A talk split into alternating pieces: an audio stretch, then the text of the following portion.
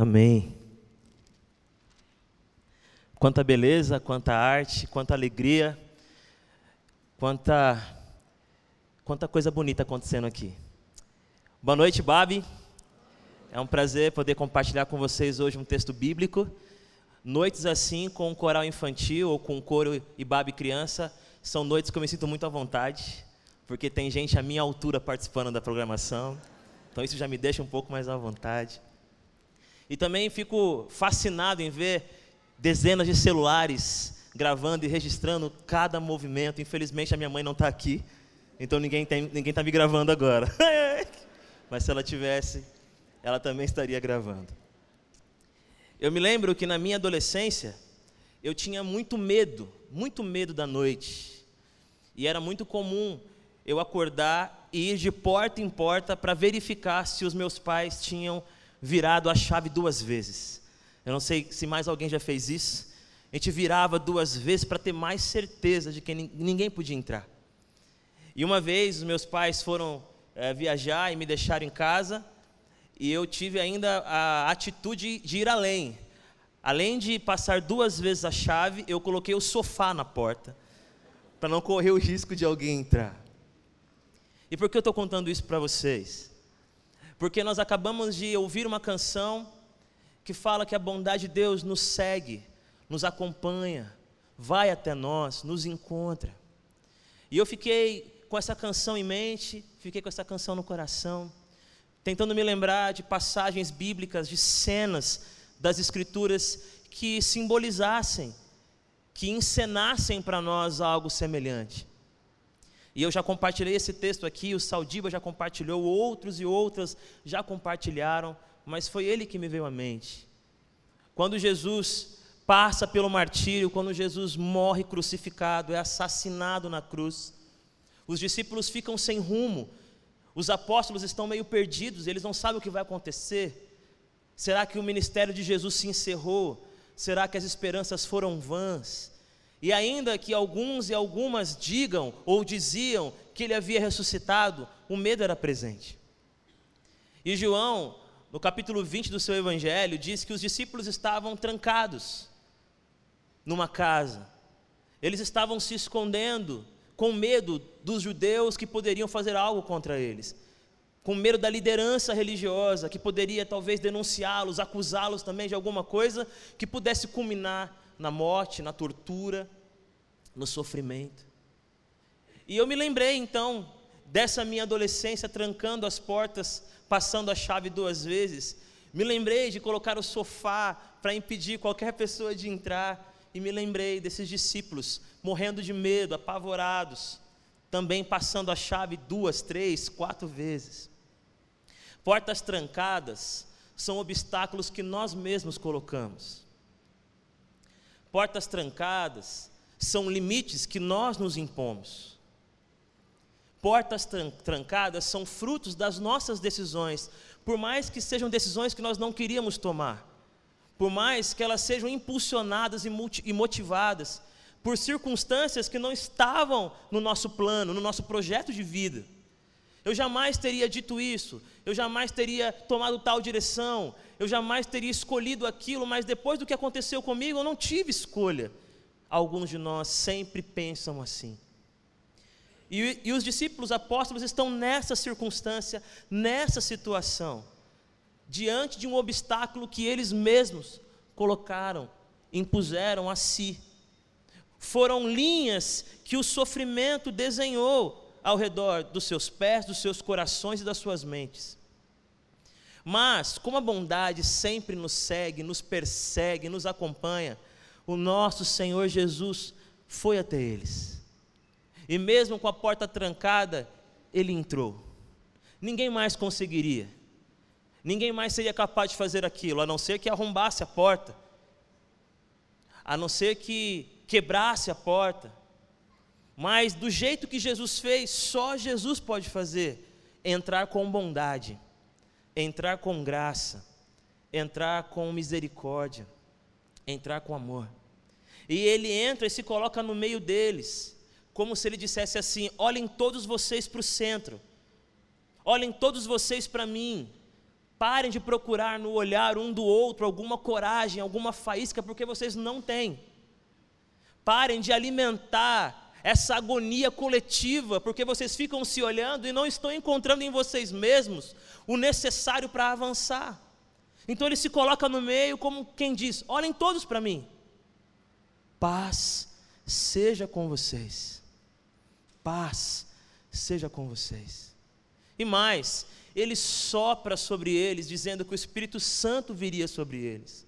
E mais, ele diz: Eu vos envio assim como o Pai me enviou. Ou seja, ele reafirma: Vocês são meus escolhidos. Eu estou com vocês.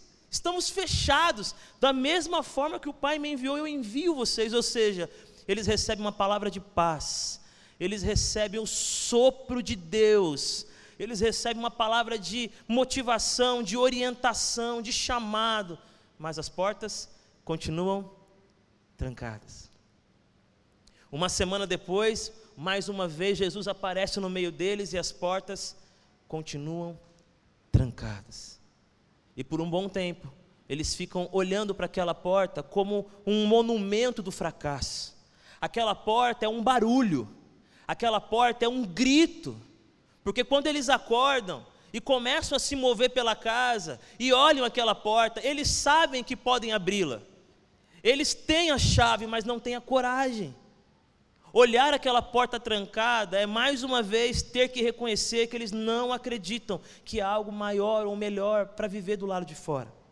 Ou que eles não acreditam que aquilo que eles ouviram, paz, Espírito Santo, o envio do Pai, o envio do Cristo é suficiente para que eles consigam sair de onde, de onde estão.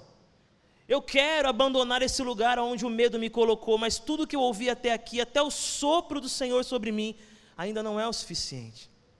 E lembrem-se que não é um, é uma comunidade que está com medo. Talvez de vez em quando alguém tenta a sorte. Talvez Pedro acordou um pouco mais empolgado, vai chegando perto, João grita: Não, não abre não.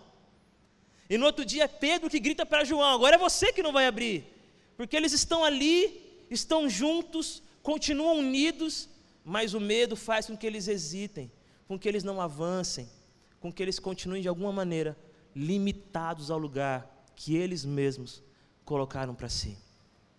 A bondade de Deus nos alcança, a bondade de Deus nos diz paz, a bondade de Deus nos lembra que fomos enviados, não é apenas uma paz que nos inspira, é uma paz que nós criamos junto com o Cristo, é uma paz que nós construímos junto com o Senhor, é uma paz de dentro que vai para fora e alcança a outros, mas ainda assim, o nosso Cristo alcançando a gente, o conforto do Senhor chegando até onde estamos, nós continuamos com as portas trancadas.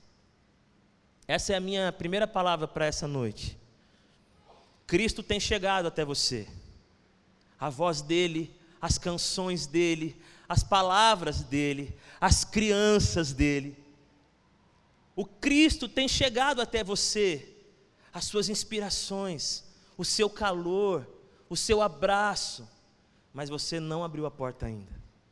Ele vai até você, mas você não vai com ele. Ele vai até você, mas você continua se limitando você continua com a linha bem traçada e cada vez com a tinta mais forte, cada vez mais demarcado, cada vez mais difícil de abandonar.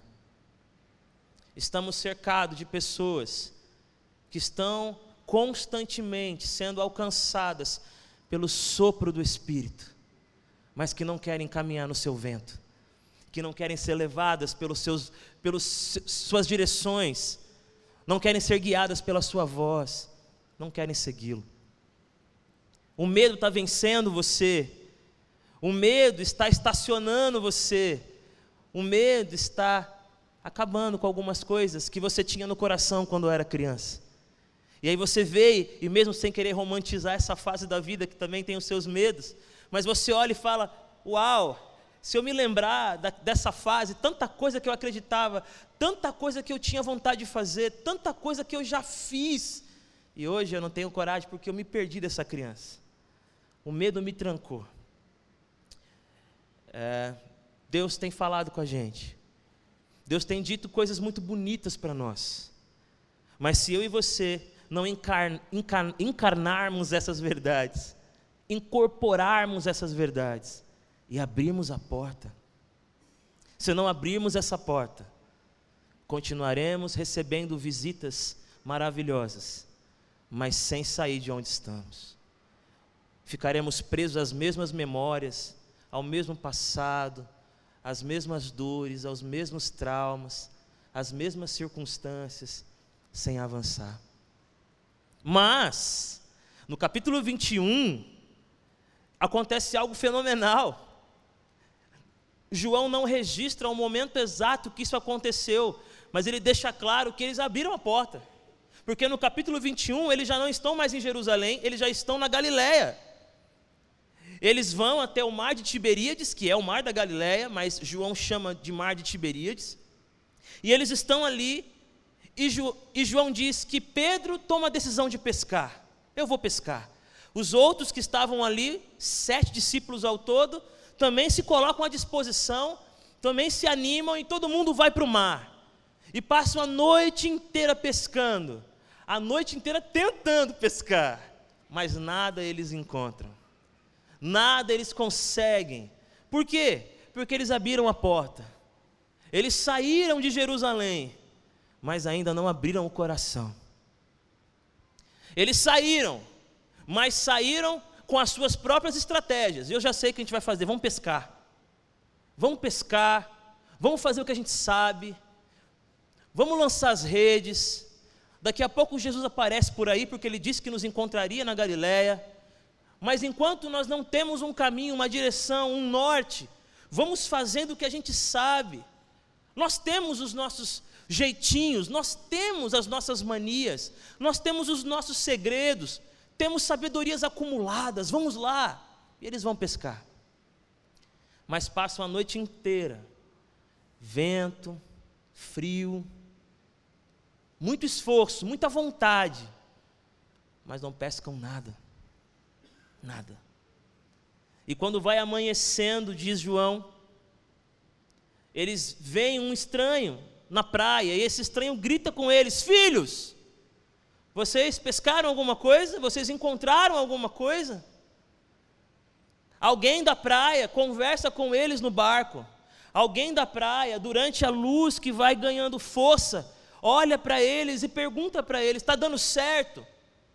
O jeito que você escolheu sair de onde você estava, está dando certo? A estratégia que você planejou, está dando certo? Ei, vocês estão conseguindo resultados. E eles respondem que não pescaram nada.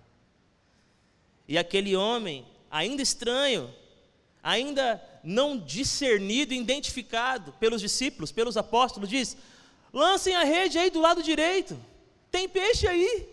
E eles lançam. E pegam muitos peixes, muitos peixes. Quando eles pegam os peixes, João diz para Pedro: Pedro, é o Senhor. Pedro fica tão empolgado, coloca a capa, se joga no mar e nada para chegar primeiro. O que está acontecendo aqui? Eles estavam no lugar certo, Galiléia. Eles saíram de Jerusalém. Ninguém sabe como, se eles foram junto com os peregrinos, se eles foram de dois, de três, se foi à noite, mas a razão que os moveu para Galiléia foi que Jesus disse que encontraria cada um deles lá. E eles foram, enfrentando o medo, enfrentando as incertezas. Mas lá, usando das suas próprias estratégias, usando das suas próprias ideias para se fortalecer, para se manter, eles são encontrados por Jesus de novo. Não são eles que encontram Jesus, é Jesus que mais uma vez os encontra e fala com eles e conversa com eles e pergunta para eles: está dando certo? Essa é a pergunta para abrir o coração.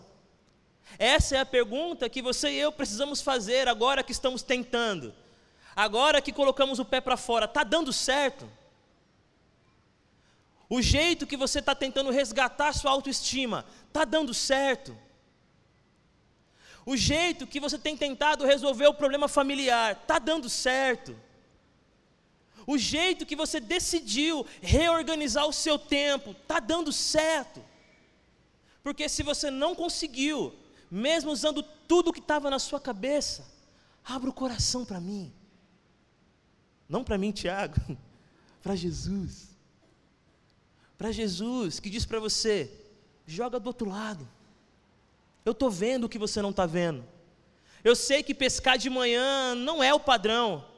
Eu sei que se não pegou à noite, de manhã então é mais difícil. Mas eu estou vendo o que você não está vendo. Eu sei o que você não sabe. Mas você vai precisar confiar em mim. E os discípulos, quando confiam, mesmo sem discernir muito bem quem está falando com eles, talvez eles sintam o coração arder igual os discípulos de Emaús, talvez eles tenham uma ideia de quem pode ser, mas ainda não está claro, por mais que esteja amanhecendo. Mas eles obedecem.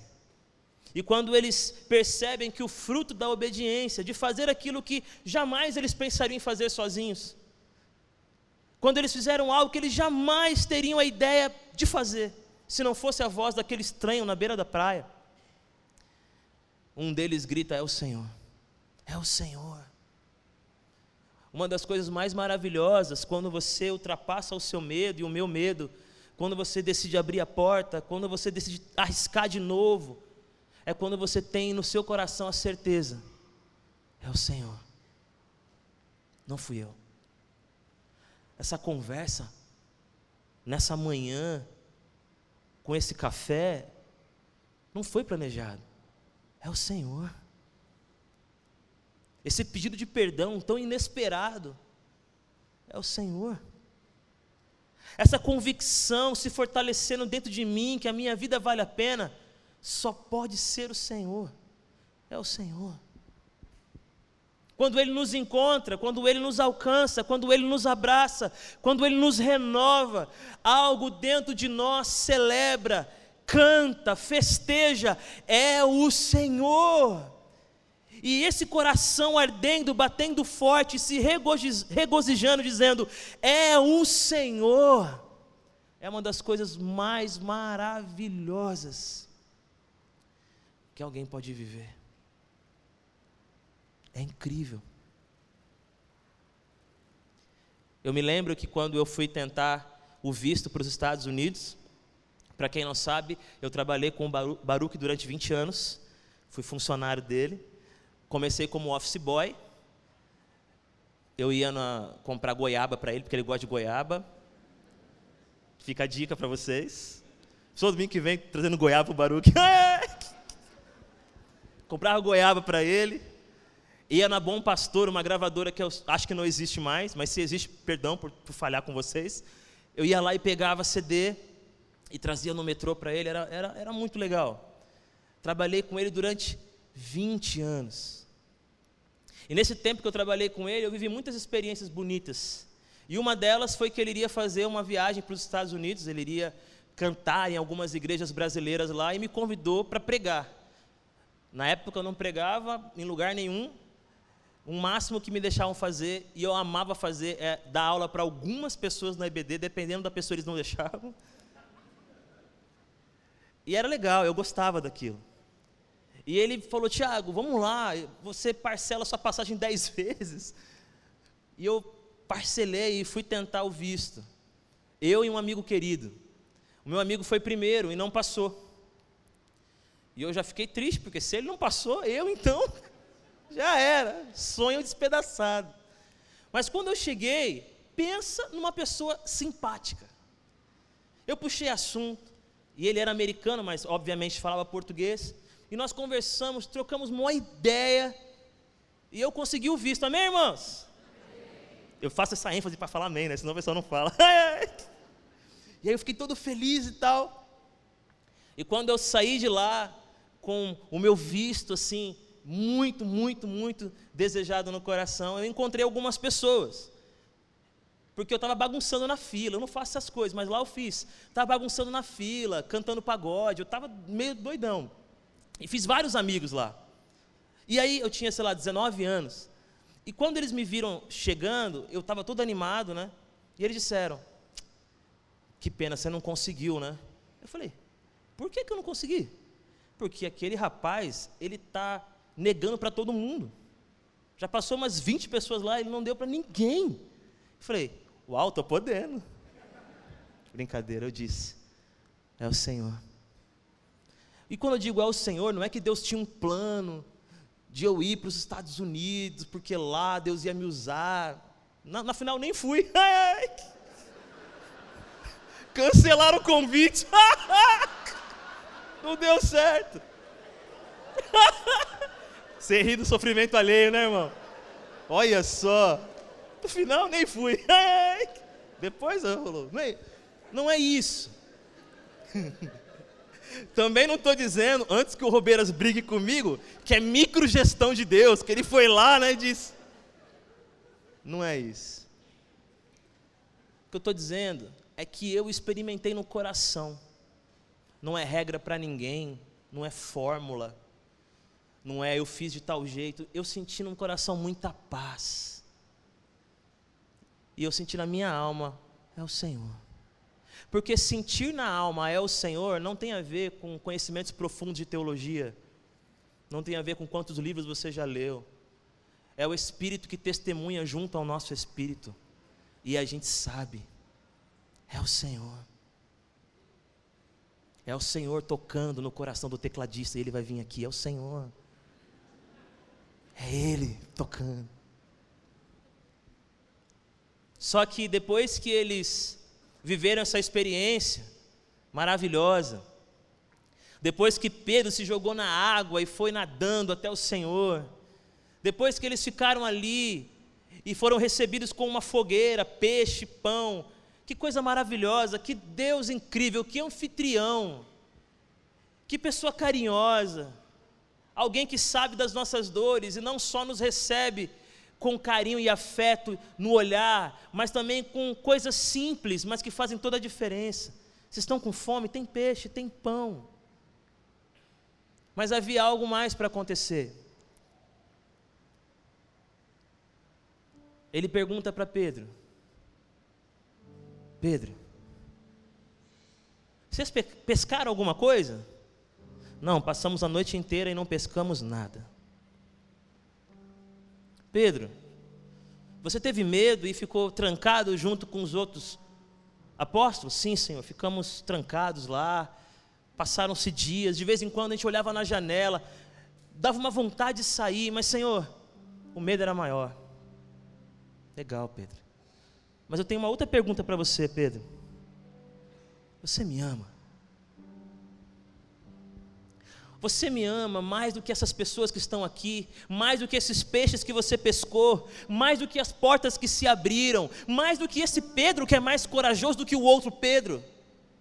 Você me ama mais do que o poder que eu posso te dar para enfrentar os judeus. Você me ama mais, Pedro. Você me ama mais até mesmo do que eu posso fazer através de você. Você me ama mais do que a missão que eu te dei. Você me ama mais do que o próprio envio para o qual eu te designei, você me ama. Eu não quero mais falar de portas abertas, eu não quero mais falar de estratégia, eu não quero mais falar de nada a não ser do seu coração em relação a mim, Pedro. Porque portas se abrem e se fecham, milagres são feitos por muitos e muitos e muitos. Agora, o que está no seu coração, só você e eu podemos fazer acontecer de verdade. Você me ama, Pedro? Ele pergunta uma, duas, três vezes, talvez, como já foi dito aqui também, para que ele tivesse a oportunidade de se curar das três vezes que ele negou o mestre. Talvez a fogueira também representasse a mesma fogueira que um dia ele negou o mestre. Mas eu não quero me, me prender a isso, eu só quero te dizer isso para você. No fim das contas, a questão não é o medo, a questão não é a paz, a questão não é o ministério, a questão não é até onde você vai chegar, a grande questão a que move a vida é se eu e você amamos a Jesus Cristo. O que de fato vai determinar a nossa vida é isso, sabe por quê? Porque ele termina dizendo: então, Pedro, se você me ama, cuide. Sabe o que é cuidar, Pedro? Quando alguém estiver trancado, quando alguém estiver escondido, bata na porta e diga: a paz chegou.